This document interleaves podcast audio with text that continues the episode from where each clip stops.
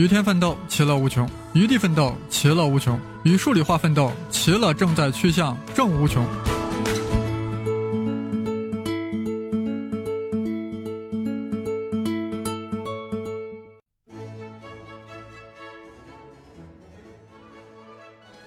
大家好，我是生粒子老师。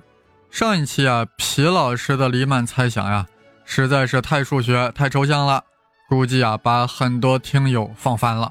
那我们这期啊，换换口味，来一期很具体、很技术的东西——雷达。哇，而且还是机载雷达，由一位雷达的专业爱好者为大家讲解。他是谁呢？哎，请大家来听。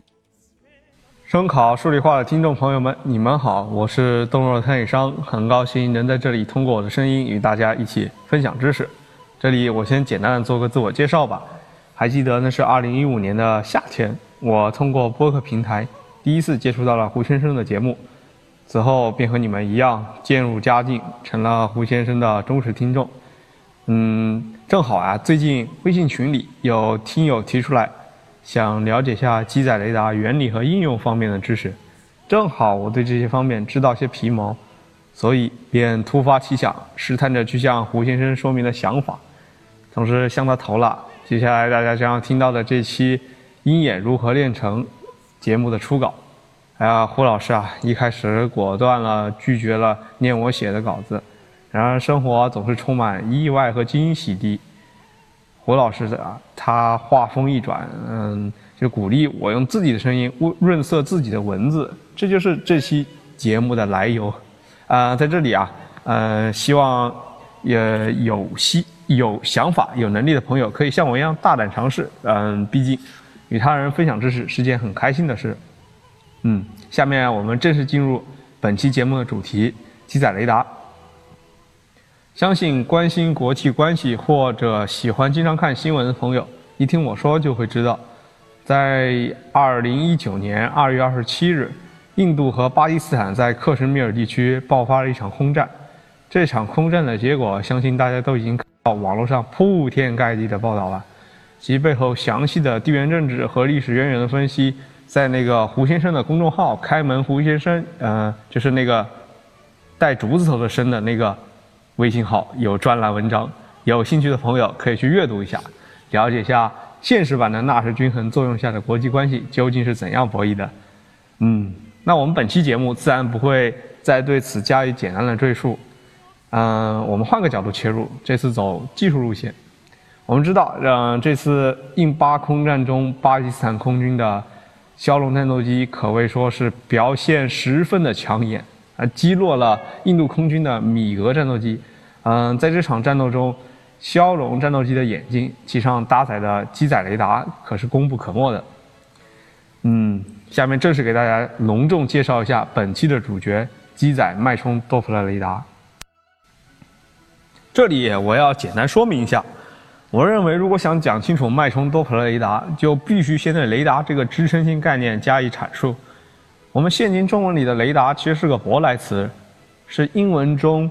radar 的音译，它来源于这个这个词组啊，radio detection and rendering，意思是这个无线电探测和测距，它的那个英文首字母的缩写就组成了这个单词 radar。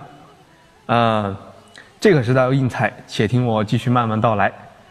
人们最初将电磁波用于发现目标并测定它们的空间位置。在工程上，为实现这种目的的装置就是雷达，所以雷达也被称为无线电定位。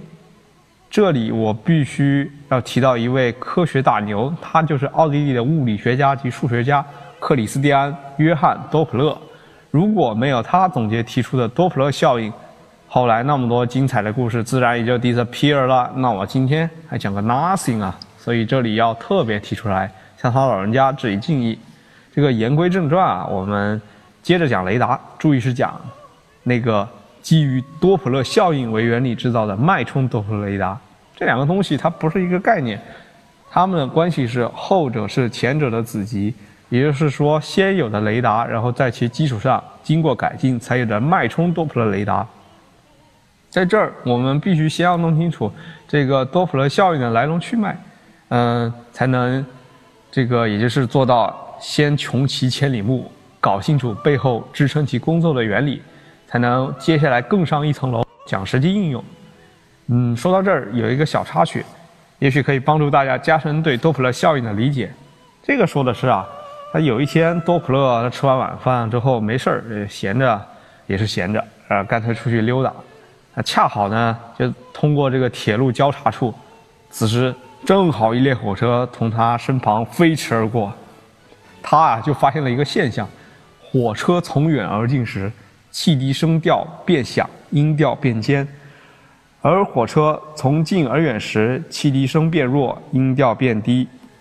说到这儿，我不得不停下来赞叹一下：牛人就是牛人，总是能细心观察并认真总结思考，以致最后见微知著，做出重大发现。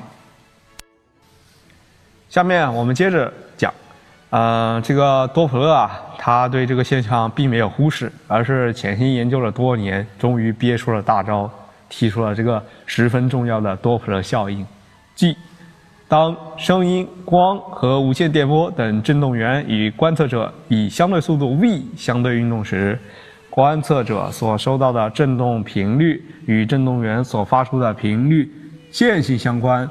这里我们用数学化的公式具体写出来就是：当观察者靠近波源时，观察到的波源频率为（括号 u 加 v 除以 lambda）；远离时观察到的波源频率为。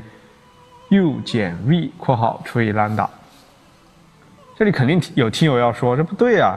这根据光速不变原理，当光源发生运动时，此时应该不影响光相对于光源的运动速度，为什么还会发生多普勒效应？这里啊就要特别说明一下，这个相对论中的光速不变原理说的是真空中的光速是恒定的，并非是指光速在介质中的速度与真空中的速度一样。啊，嗯，相说到这儿，相信相当一部分的这个听众朋友应该明白了，这个光速不变原理啊，人家压根就没说光的波长、频率相对于相互运动的各参照系说来是恒定的。嗯，这确实有一点拗口，有点硬。相信如果大家能够在脑海里完整的过一遍我刚才的话，嗯，基本上已经找到了破解这个问题的钥匙。那我们就一起把这个条件接着带回刚才的情境，去探寻这扇大门背后广阔的世界吧。嗯，刚才说到，当振动源与观测者以相对速度 v 相对运动时，观测者所收到的振动频率与振动源所发出的频率线性相关。同理可知，当光波接近观察者时，波长 lambda 变短了，但频率 f 变高了。波长与频率的乘积于是就不变了。这个同理可知，当光波远离观察者时，光波的波长变长，频率变低，波长与频率的乘积也不变。啊，搞清楚了这个问题，嗯，相信大家对这个多普勒效应成立的条件也就基本建立了一个感性的认识吧。啊，再接下来后来的事儿大家都知道了。呃，正是根据这个奥地利的多普勒啊发现了 Doppler effect，人们就有了。发射电磁波对目标进行照射，并接收其回波，由此获得目标至电磁波发射点的距离、距离变化率，又叫镜像速度、方位、高度等等物理信息的基本思路，为将来脉冲多普勒雷达的诞生奠定了坚实的基础。啊，这里方便大家啊能够对雷达初步有一个完整而感性的认识，得先介绍一下现代咱们对雷达的分类。这个按照学术界达成的共识啊，这个雷达按天线的扫描方式可划分为机械雷达、相控阵雷达和量子雷达，同时也可按照采用的技术和信号处理的方式划分为什么有相参积累啊、非相参积累啊、动目标显示、脉冲多普勒雷达、合成孔径雷达、边扫描边跟踪雷达等，不拉不拉不拉。哎呀，这一口气说下来，我都感觉有点累啊。是不是感觉有点乱花渐欲迷人眼？啊，请大家别着急，这个饭总是要一口一口吃的。且听我把这个雷达这道菜试着炖烂烩熟，努力做成一顿饕餮盛宴，来招待大家吧。嗯，下面接着讲，这里还得提到一个很重要的概念，那就是波长啊。现在大家都知道了，雷达这种机械装置是依靠电磁波探测物体的，那么电磁波必然有波长。呃，现代军用雷达的波段可以划分为米波雷达、分米波雷达、厘米波雷达和毫米波雷达等等雷达。说到这儿，是不是让大家想起了中学物理课本中的公式？c 等于 lambda 乘以 f。这里的 c 是个常量，就是大家所熟知的光速；lambda 是指波长，f 是指频率。啊，没错，根据这个公式可以推导出波长越短，频率越高的结论。但是这里请大家注意，波长越长，空间的拓展损耗越大。反过来说，也就意味着波长越短，精度越高，探测距离也就越近。说到这里，相信这个听众朋友们都听出来了，根本就是一把双刃剑嘛。所以这工程人员啊，在设计雷达时，就必须做好相应的取舍。说到这里，嗯，又有必要跟大家提一下，这个雷达波段是如何命名的。嗯，这这也是一段很有趣的历史啊！这个人类历史上最早用于搜索雷达的电磁波波长为二十三厘米，这一波段就被定义为 L 波段，也就是英文字母 long 的字头。后来这一波段的中心波长变成了二十二厘米。呃，当波长为十厘米的电磁波被使用后，其波段也被定义为 S 波段，也是英文中的 short 的字头。因为比原有的波长短的电磁波，这个在主要使用波长为三厘米的电磁波的火控雷达出现后，三厘米波长的电磁波不被称为 X 波段，因为这个 X 代表啊坐标上的某点。呃，说到这儿，是不是有部分朋友听着这个 X 波段很耳熟？没错，那个美国的这个什么 Terminal High Altitude Area Defense。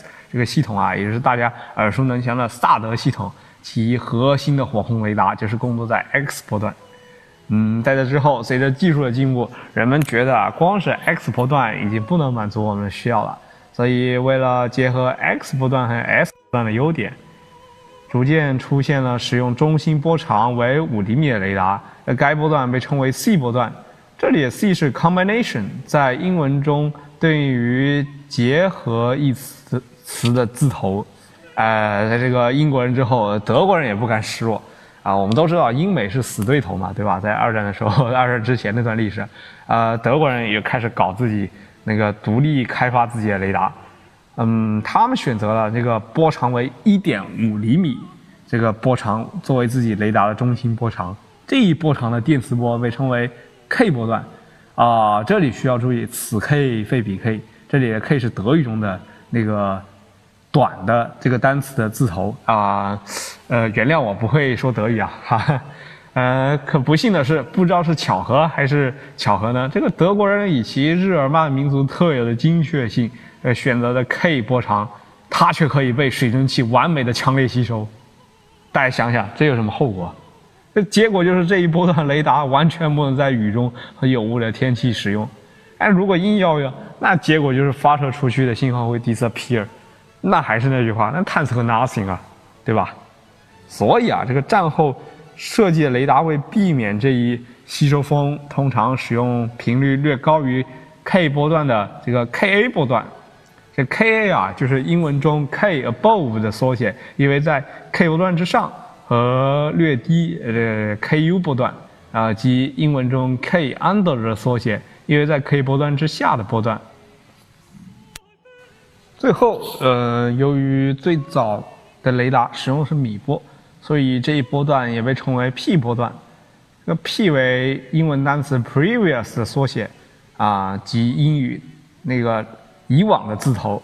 哎，相信大家应该听出来了，这个命名系统十分的繁琐，而且使用不便。嗯，现在呢，被一个以实际波长划分的波分波段系统取代。这个系统有兴趣的朋友。可以上网自行查阅相关资料，这里不展开讲了。嗯，经过上面一顿七拐八拐，一顿乱绕，我们终于开始进入本期节目的 topic 了。那么，雷达最早在历史中是如何运用于空战？并发展到如今的机采、脉冲多普勒雷达，甚至更先进的相控阵雷达的呢？带着这个问题，请大家紧跟我的思路，我们一探究竟。熟悉历史的朋友们都知道，在第二次世界大战期间，英国和德国殊死的不列颠空战成为了雷达大显身手的舞台。这个英军啊，它有一个非常著名的这个本土链雷达网，曾经就多次探测到了德军的空袭，并为己方拦截机提供了可靠的引导信息。这在相关的影视作品中非常多的展现啊，非常形象。哈。呃，这个德国人可能也比较轴，他就那时候没真正理解到这个本土的雷达网的威力，因此啊，在这个海狮计划期间，他自始至终啊，没有对那个一个个处在岸边看起来莫名其妙的这个高塔进行轰炸和干扰。啊，在这种背景下，英国人初次尝到了雷达所带来的甜头，更是使得他们产生了一个想法：能不能把这个雷达塞到飞机里面去呢？哎。可要知道，以当时的技术条件，这雷达天线光动辄就是好几百米，更别提发射机和接收机。相对于飞机而言，那巨大的质量了。那么，工程师们究竟是如何在寸土寸金的飞机上塞下这个雷达呢？这就得先将当时的背景加以简单的介绍。嗯，在第二次世界大战时技术条件下的空战中，如果在晴朗的白天，飞行员一般都能比较顺利地发现敌机，但如果天气不好或者是在夜晚，发现目标就会变得困难。在这种情况下，如果能把雷达装上飞机，就意味着能帮助飞行员穿透迷雾和黑夜，先敌发现。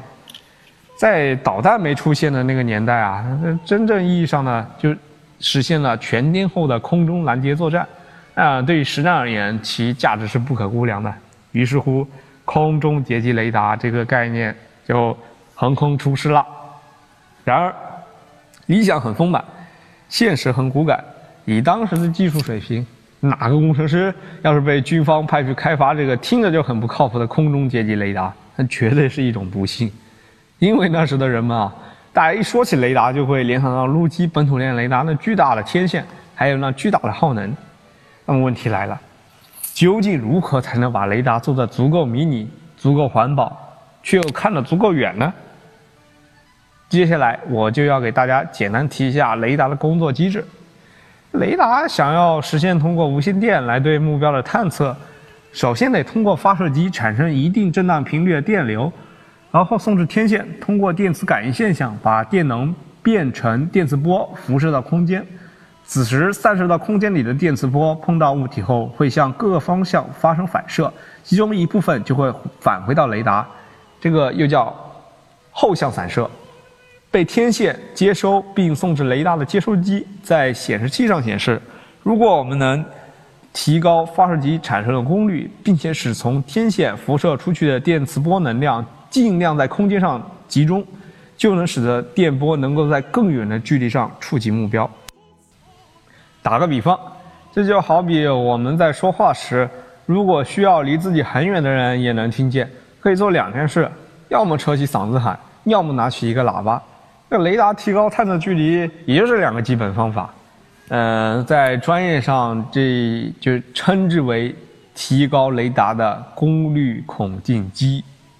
这时，问题来了：如何提高发射机的功率呢？啊，工程师们的解决办法是，对一定震荡频率的电流，通过放大器放大后送至天线。这要啊，也要特别解释清楚。这放大器的放大能力与电磁波的工作频率直接相关，这也就是说，频率越低，放大越容易。早期的雷达其电磁波频率只能在三百兆赫以下，呃，这里说过啊，前面说过啊，对应的电磁波波长大于一米就称为米波嘛，呃，这个本土链雷达的工作频率只有十一点五兆赫，波长二十六米。如果器件水平只允许雷达工作在较低的频率。